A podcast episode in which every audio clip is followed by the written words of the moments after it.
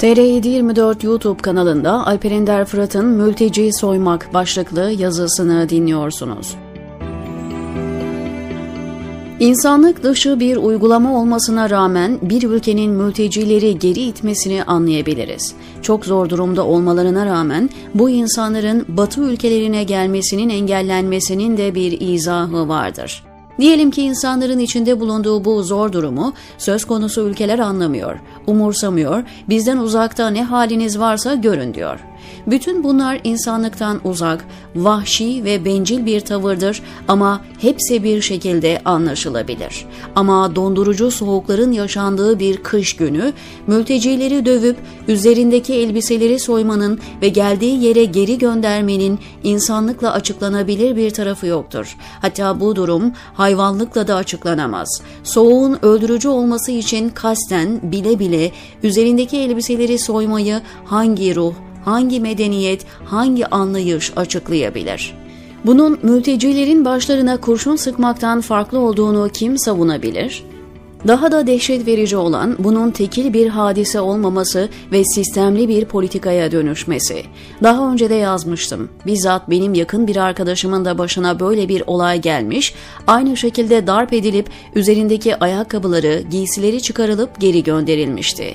Kırsal bir alanda her yanı yara bere içinde 10 kilometre yolu ayakkabısız yürümek zorunda kalmış. Sınırın bu tarafına geçer geçmez de tutuklanmıştı.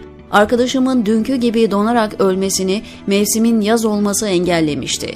Bu politikaların bütün suçunu Yunanistan'ın üzerine atıp kenara çıkamayız. Yunanistan'a bu mülteci politikasını dayatan, maddi manevi baskı yapan AB'nin iri devletlerinden başkası değil. Bu mülteci göçlerini durdurabilmek için onları öldürmeye başlamak neyin nesidir? Hangi ruh durumunun yansımasıdır? İnsanın aklı almıyor. Batı ülkeleri mülteci göçünü önlemek için böyle cinayetler işlemek yerine bu ülkelerin kalkınmasına ve daha insani rejimler altında yaşamalarına yardımcı olsalar sorun daha köklü bir şekilde çözülebilir. Buraları kalkındırma çalışmalarına mültecilerin geldiği ülke liderlerinin Batı ülkelerine kaçırdıkları yüz milyarlarca doları tekrar bu ülkeye iade etmekle başlayabilirler. Suriye, İran, Irak, Sudan, Libya, Zimbabwe, Afganistan ve benzeri gibi ülkelerin tamamında ülke demir yumrukla yönetiliyor ve bu ülke liderlerinin Batı bankalarının gizli hesaplarında yüz milyarlarca doları bloke edilmiş durumda.